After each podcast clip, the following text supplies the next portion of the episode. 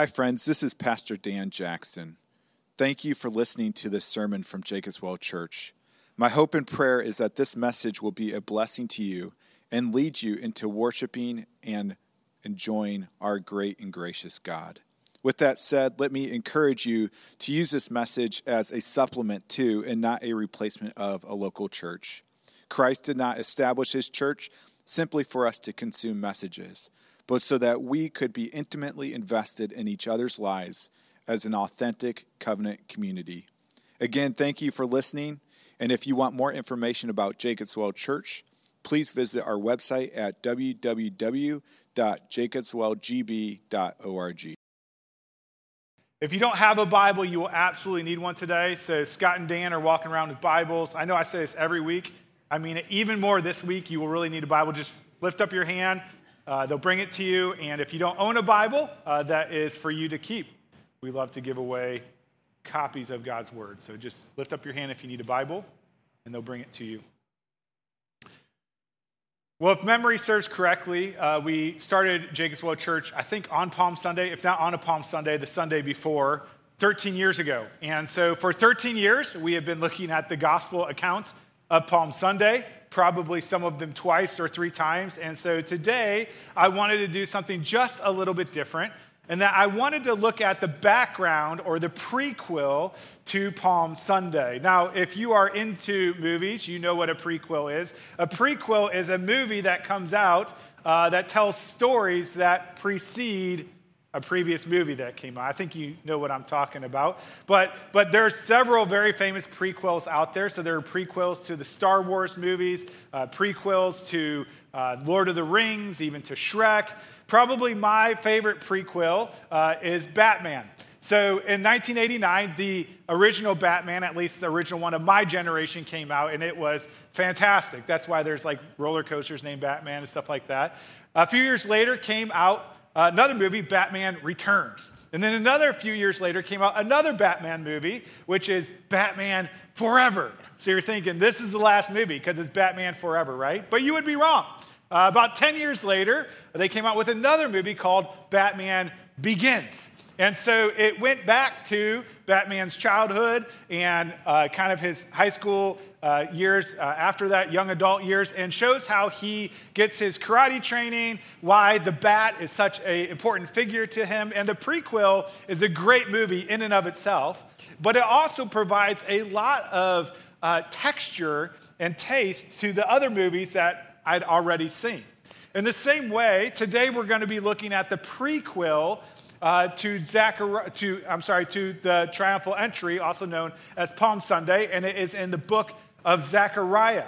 And so, if you want to turn there at this time, uh, we're going to start in Zechariah chapter 1. We're going to be flipping through the Bible a lot today, but it's in page 793 of the Red Bible. So, if you want Open up to page 793. As we go through the Bible today, the page numbers on the screen are correct. You can look up there. If you have a red Bible, if you have your own Bible, I don't know what page number it is, but, but for the red Bible, it'll be right up there. Now, as you turn there, let me give it a bit of a prequel to the prequel. Uh, let me give you the background to the book of Zechariah. So, for the nation of Israel, kind of their golden age uh, was around 1000 BC with King David.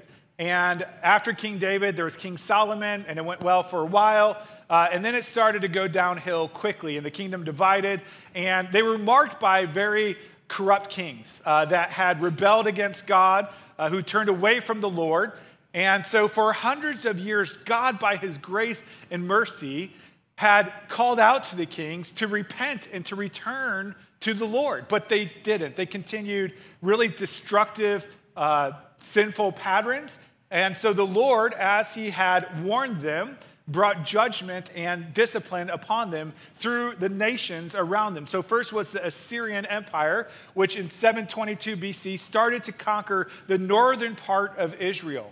And then for the next 150 years, uh, the conquest continued further south, uh, continued through the Babylonian Empire. And so in 586 BC, uh, Nebuchadnezzar, on his third attempt, conquered Jerusalem. And when he conquered Jerusalem, uh, he didn't just, you know, leave it as is. He destroyed it like a tornado.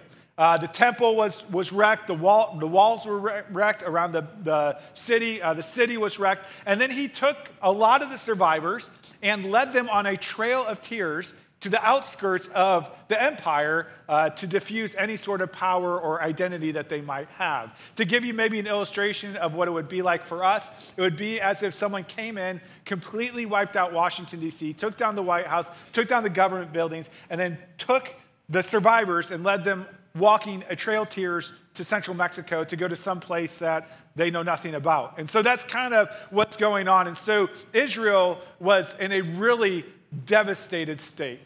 But then 50 years later, the Persian Empire comes in and conquers the Babylonians, and King Cyrus issues a decree allowing a remnant of the Jews throughout the empire to come back and to build Jerusalem. And so they come back and they're very excited and they start to rebuild the temple, but then they meet ferocious opposition from the people who have filled in that land while they were in exile. And so the, the building of the temple stops. They're very discouraged. They're very sad. Uh, they don't know what to do. And they feel like God's promises are failing them. And so Zechariah uh, is written to encourage them to not give up the work that God has called them to because God's promises will come true. But in the midst of it, they are very, very saddened by the brokenness of living in a wasteland that had the former glory of Israel.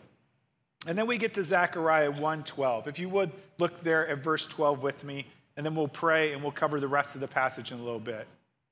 There's an alert. Are we good? Okay. Sounds like just one.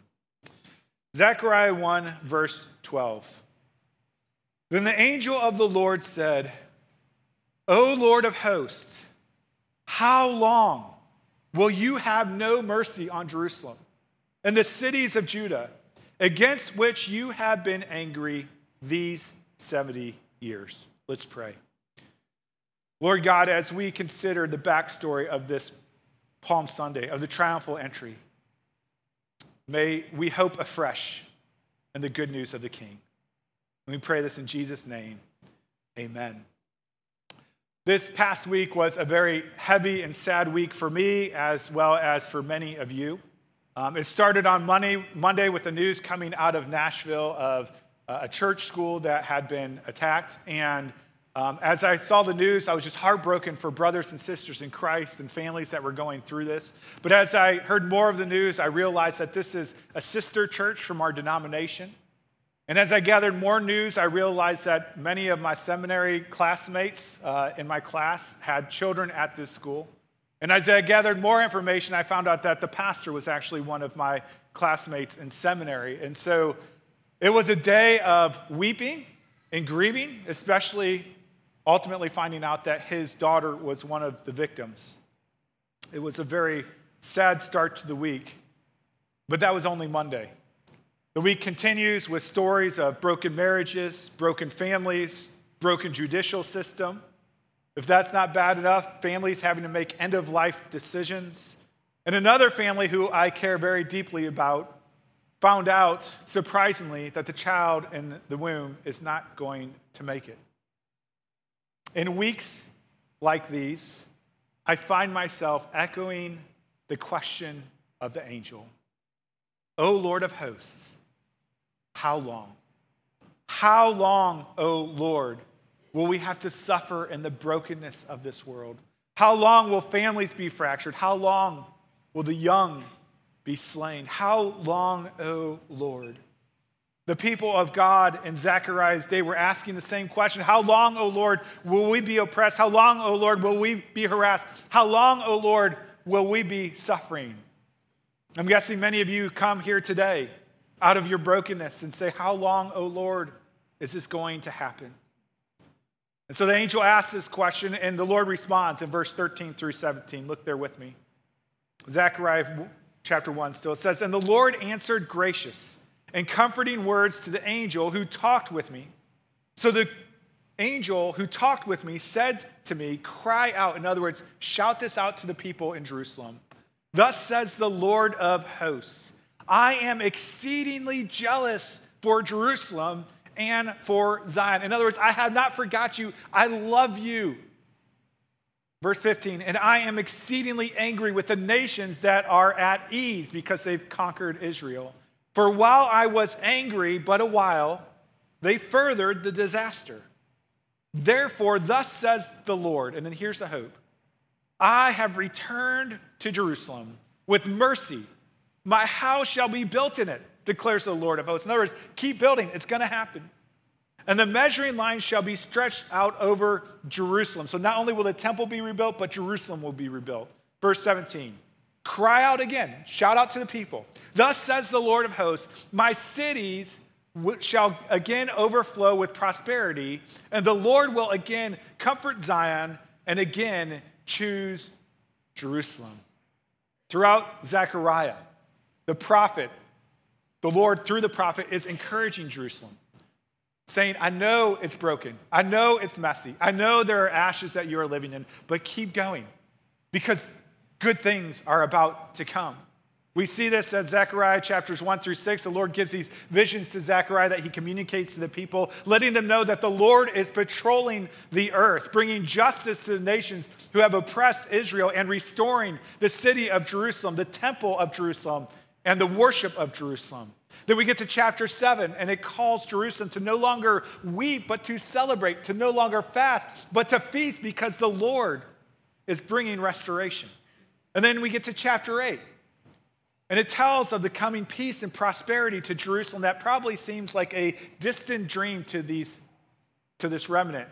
And it says that there will be old men and old women once again sitting in the streets and talking, and there will be children playing in the streets. And then at the end of chapter 8, there's this great reversal that God promises. He says, Many people and strong nations shall come to seek the Lord of hosts in Jerusalem and to entreat the favor of the Lord. And he says, taking hold of the robe of a Jew, saying, Let us go with you, for we have heard that God is with you. And so he says, You have been oppressed you have been harassed, but all that's going to flip around, and the nations are going to come to Jerusalem to worship the Lord God. All of this must have seemed like a far fetched fantasy to people living in a very broken world. And then we get to Zechariah chapter 9. And he starts to tell us how this redemption is going to happen, how this restoration is going to happen. In the first part of the chapter, he talks about how God will uh, bring judgment upon the nations who have harassed them. And then we get to Zechariah 9 9. And this is the prequel to the triumphal entry. So if you would turn to Zechariah chapter 9, same book, just a few chapters later, and it's page 797 in the Red Bible. And as I read verse 9, if it sounds familiar to you, it's because it is the verse that is quoted uh, in the triumphal entry account in the Gospel of Matthew, as we will see later. Zechariah 9 9, saying this to a discouraged and disheartened people. He says, Rejoice greatly, O daughter of Zion. Shout aloud, O daughter of Jerusalem. Behold, your king is coming to you. Righteous and having salvation is he, humble and mounted on a donkey on a colt, the foal of a donkey. God paints this beautiful picture of restoration for Israel. And he says one of the primary ways that will be coming to you is through the coming of your king. And God says, because of this, not because of your current situation, not because of the current messiness and brokenness, but because the king is coming, rejoice. Be of great joy. Sing and dance. And he, does, he doesn't only say rejoice, he says, Rejoice greatly, very exceedingly. Rejoice without measure. Why? Because your king is coming. This is so important. Notice it does not say a king is coming, it does not say the king is coming. It says your king is coming. And it's such good news because the king that is coming is your king. Now, that's only good news if he's a good king, right? And so, what kind of king is he? Well, here it tells us that he is a righteous king. You see, Israel had a lot of unrighteous kings. That's why they were cast into exile, because their kings did not follow the Lord. But here's the thing even the most righteous king that Israel had was still a very unrighteous king. You know, their best king was King David, and then King Solomon kind of, they were both very unrighteous people, full of adultery, murder, conspiracy. They were wicked. And yet they were the best kings that Israel had. But here he says, Rejoice because I'm going to bring to you your perfect, righteous king. A king that has no corruption in his heart, no corruption in his decisions, no corruption in his ways. He is 100% righteous all the time, and you can trust him. Not only that, but Zechariah says, Your coming king, the king to whom you belong, is a saving king. Now, the original audience probably was thinking primarily of the countries that were around them and oppressing them. But as we read throughout the scriptures, what we find out is our enemies are actually greater than just that. That, that our enemy is Satan, who leads us away from God, as he did with Israel. He deceives us into self destructive sin and then accuses us and shames us so that we run even farther away from God. Not only is Satan our enemy, but so is sin. From birth, we are prisoners of sin. We can't stop sinning. And our sin stands as a billboard before a holy God, broadcasting our guilt. Not only is Satan our enemy, not only is sin our enemy, but God is our enemy. Not because God is evil, but because we are evil. Because God is good. Because of God's goodness, He must punish the evil within us. He must punish our sin. And in that way, we stand as enemies of God. And yet, the same God who says, who says, I will punish your sin, is the same God who says, I'm sending a king to save. Rejoice greatly his salvation is not only personal, it's also global. Look at verse 10 with me. Says, I will cut off the chariots from Ephraim and the war horse from Jerusalem, and the battle bow shall be cut off, and he shall speak peace to the nations. His rule shall be from sea to sea, and from the river to the ends of the earth. Yes, we need personal salvation. We need a king to save us. But even more than that, we long for a king that will save all the, the whole world, that will redeem the brokenness of this world. And that's what verse 10 promises that the coming king will have dominion over all the earth and usher in a time of total peace and prosperity for all nations. The reasons for great rejoicing in the king continues. Verse 11 says, As for you also, because of the blood of my covenant with you, I will set your prisoners free from the waterless pit. Here we get a hint of how this coming king is going to bring salvation. That it's going to be through the blood of the covenant. We will talk more about that later. But it says here that through this blood of the covenant, you will be set free. You will be set free from Satan. You'll be set free from sin. You'll be set free from the consequences of your sin, which is death. And all of this is ushered in by the coming of this promised king. Verse 16 says, On that day, the Lord their God will save them as the flock of his people, for like the jewel of a crown, they shall shine on his land. And so it's saying, when the king comes, you, his people, will be his treasured possession, like a jewel in the crown. You will shine brightly in a dark world. You are precious to him. Verse 17 continues, says, For how great is his goodness and how great is his beauty? The answer is endless. Grain shall make the young men flourish, and new wine the young women. Can you see why the desolate, desperate, and discouraged people were told to rejoice greatly? Because the king, their hope, their salvation was coming, riding on a donkey. And he would make all the sad things of the world come untrue and make everything right again. When I was growing up, I was the youngest of five kids, and my dad uh, traveled a lot for his job, uh, sometimes domestic, sometimes international. And when he went overseas, a lot of times he'd be gone for two or three weeks.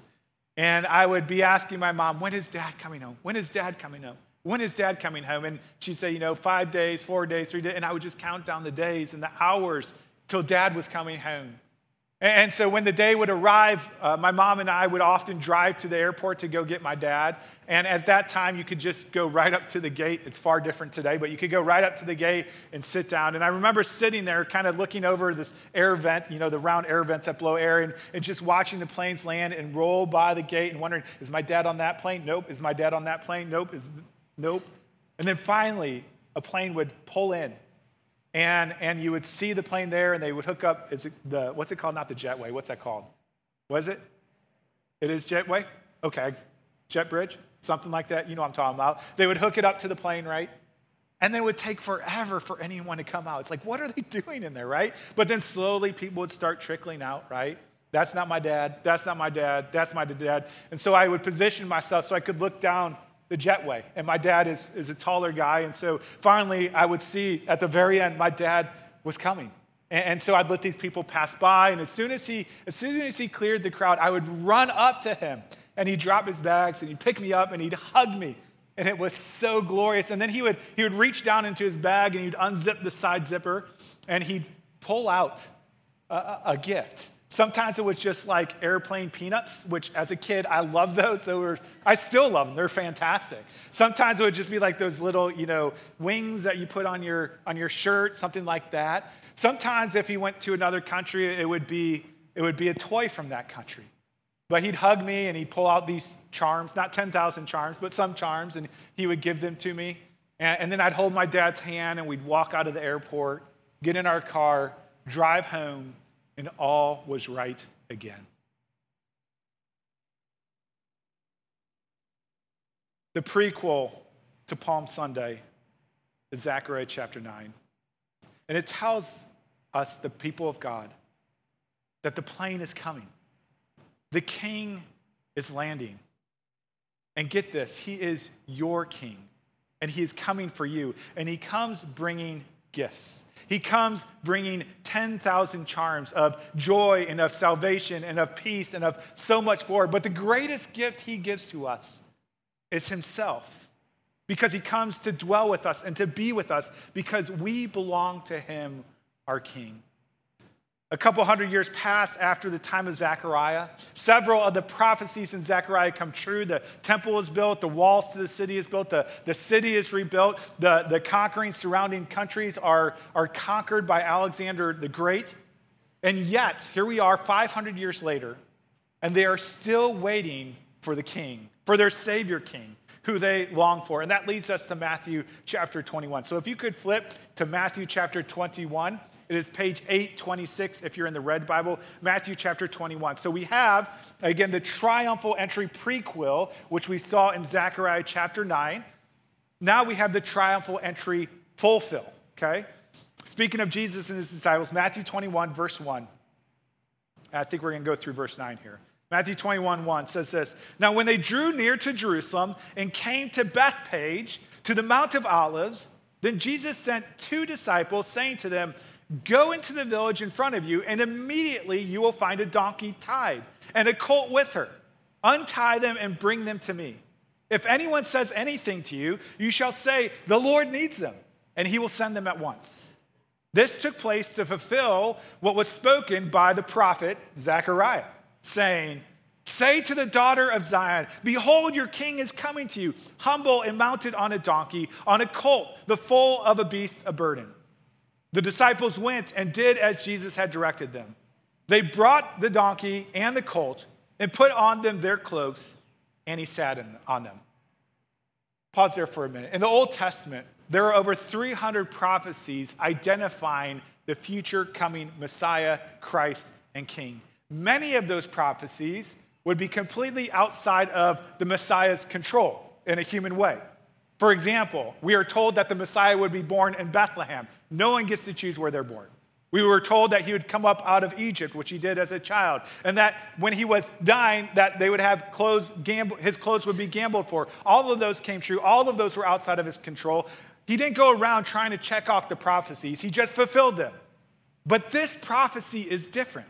Unlike any other prophecy about the Messiah, Jesus is actually orchestrating the fulfillment of this prophecy.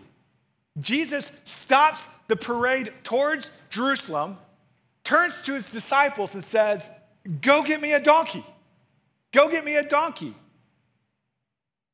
Now that happens in a miraculous way. They go, they find a donkey, they say, My Lord needs it. The guy's like, okay, go ahead and take it. But nonetheless, Jesus is orchestrating the fulfillment of the prophecy in Zechariah chapter 9. And the reason why he is doing this is because he is making an announcement.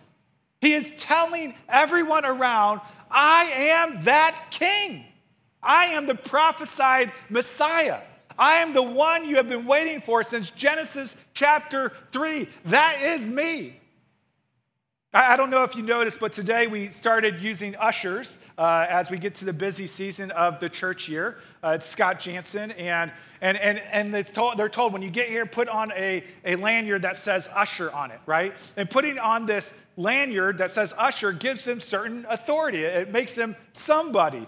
Someone who can help you find a seat, someone who can give you information, but also someone who, with authority, can nicely say, please scoot over a little bit, make room for some other folks, right? By putting on this lanyard, they get this authority. Now, it's probably going to go to Scott's head, so don't, don't let that happen. But that lanyard means something. A donkey means, means something far more. Jesus stopped the parade. He said, Go get me a donkey. The disciples knew why he was doing this. The people in the crowds knew what this meant. This meant Jesus was finally publicly pronouncing his kingship that he is the Messiah, that he is the Christ, that they have been waiting for for thousands of years. I don't know about you, but I think that's a pretty audacious claim. And so, how did the people respond? And remember, these people were following Jesus. They had seen and heard his teaching and his miracles, they'd also experienced it. They believed that Yahweh was the Lord. They were headed to Jerusalem for the Passover meal. And so in verse 8, we read this. It says, Most of the crowd, not all, but most of the crowd, spread their cloaks on the road, and others cut branches from the trees and spread them on the road. Those branches were palm branches, which was a national symbol for Israel. So it would be as if you had American flags and were waving them around. Verse 9, and the crowds that went before him and that followed him were shouting, Hosanna to the Son of David! Blessed is he who comes in the name of the Lord. Hosanna in the highest. Hosanna means, oh Lord, save. And so this is a people crying out for salvation, a people who believe that Jesus is the promised king from Zechariah chapter 9. And indeed, he was. But how was he carrying salvation? How would he bring salvation? Well, it would be in a very, very peculiar way. A way that was alluded to in the Zechariah 9 passage that's quoted here in Matthew. Verse 5 says, Say to the daughter of Zion, Behold, your king is coming to you. That's not so weird, but then this is humble. That word humble can also mean lowly or afflicted. Humble and mounted on a donkey, on a colt, the foal of a beast of burden. You most kings win through military might. This king is going to win through humble pie. He does not roll in the town with a war horse, but on a donkey. Not in a Mercedes, but on a moped. And the key to our King's victory, the secret of our salvation, is not the highness of our King, but the lowness of our King, the humility of our King. A King who humbled himself to leave the throne room of God above, to come into this world, to live amongst his filthy but beloved peasants, who humbled himself to come and to teach and to heal and to love the people of this world. This King humbled himself even further by showering his servants with compassion and mercy. And in his humility, he was willing to take on our sin and our shame and our filth and our guilt. And with that, to endure the punishment we deserve, the just judgment of God. And what did that just judgment of God look like? Well, we got a hint back in Zechariah. Zechariah 9, verse 11, if you remember, it said this As for you, because of the blood, because of the blood of my covenant with you, I will set your prisoners free from the waterless pits. This Zechariah king would save us by being slain for us. It would not be the blood of bulls and goats.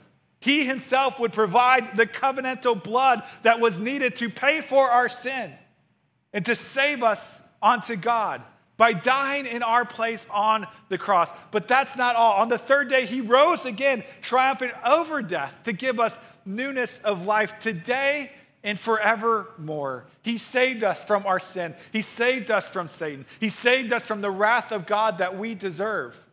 But He also saved us unto Himself to enjoy Him and to be with Him forever. And so let me ask you, friends have you cried out, Hosanna?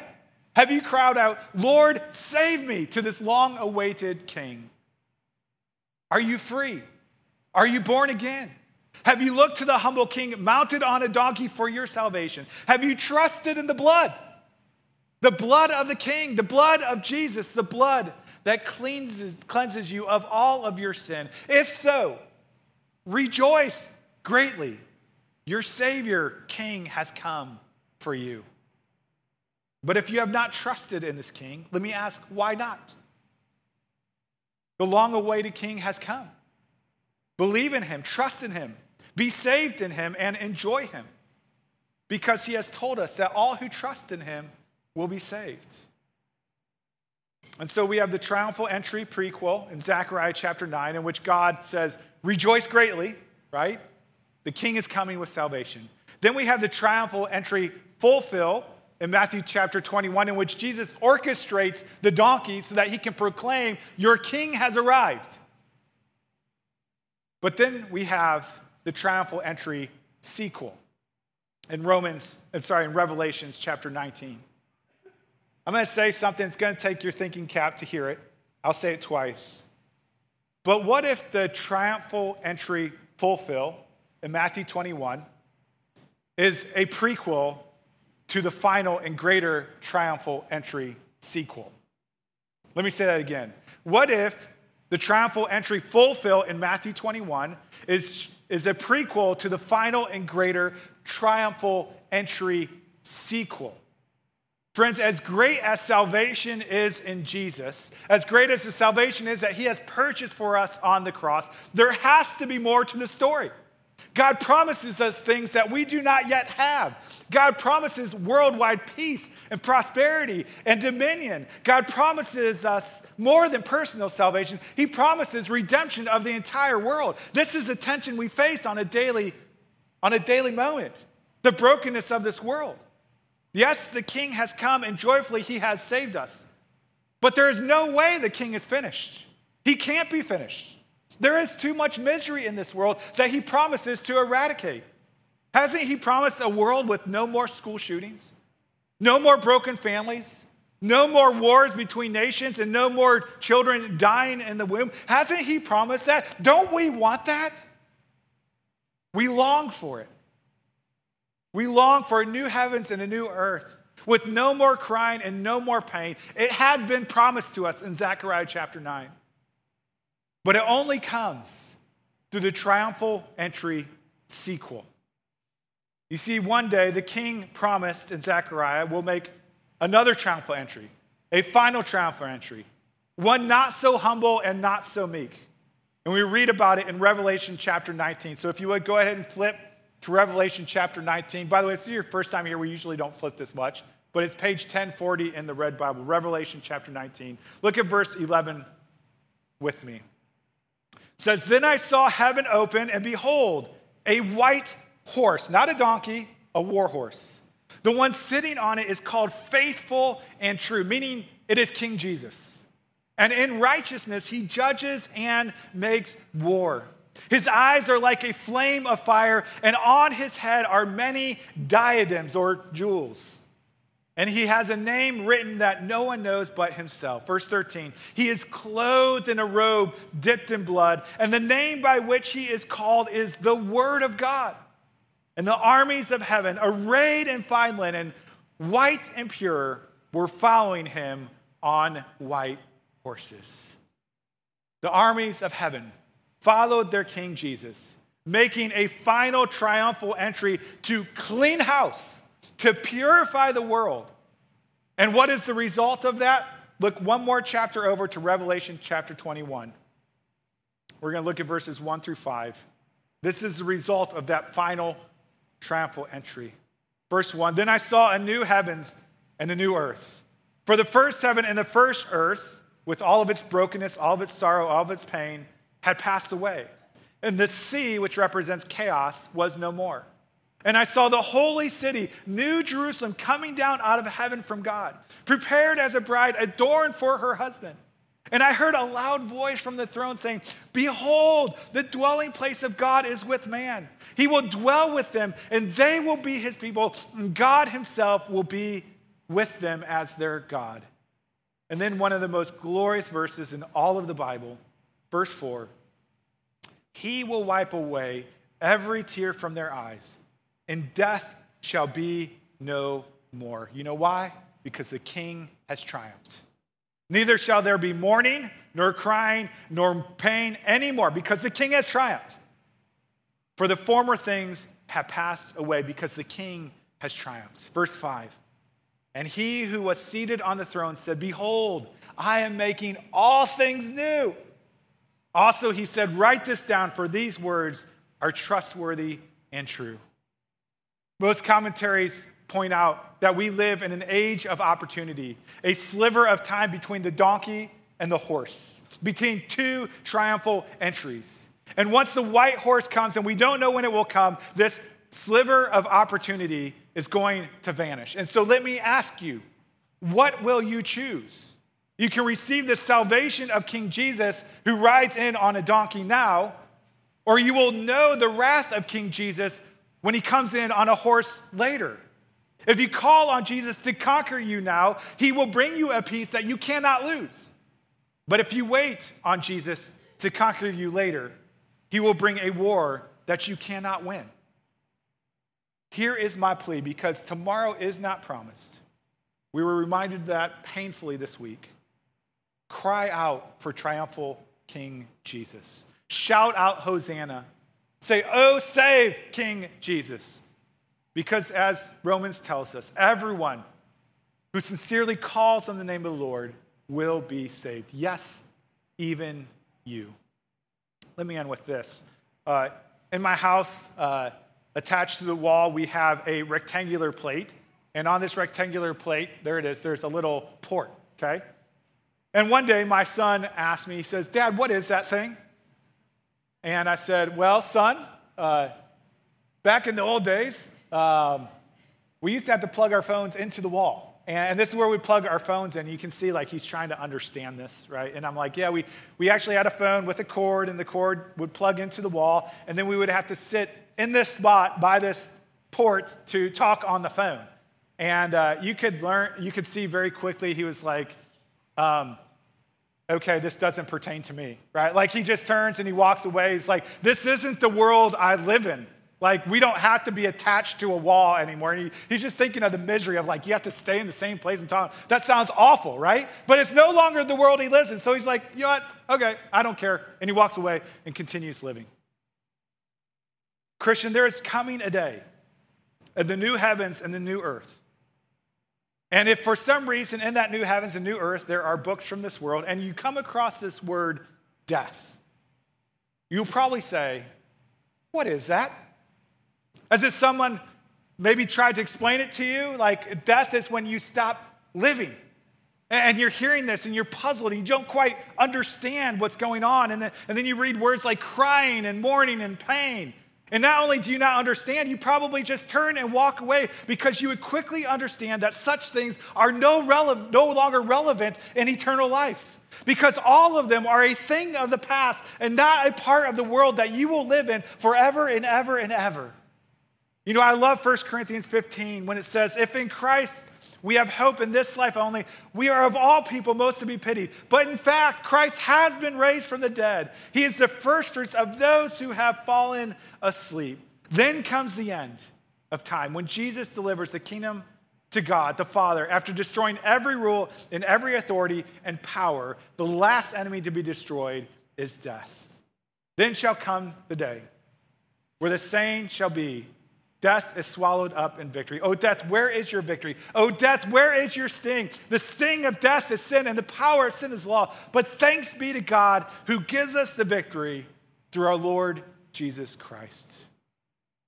You know, when I heard what happened in Nashville, as I heard more about what happened in Nashville, as I learned more about my classmates that were a part of the tragedy and the grieving in Nashville, I wept, I prayed, and I cried out, Come, Lord Jesus.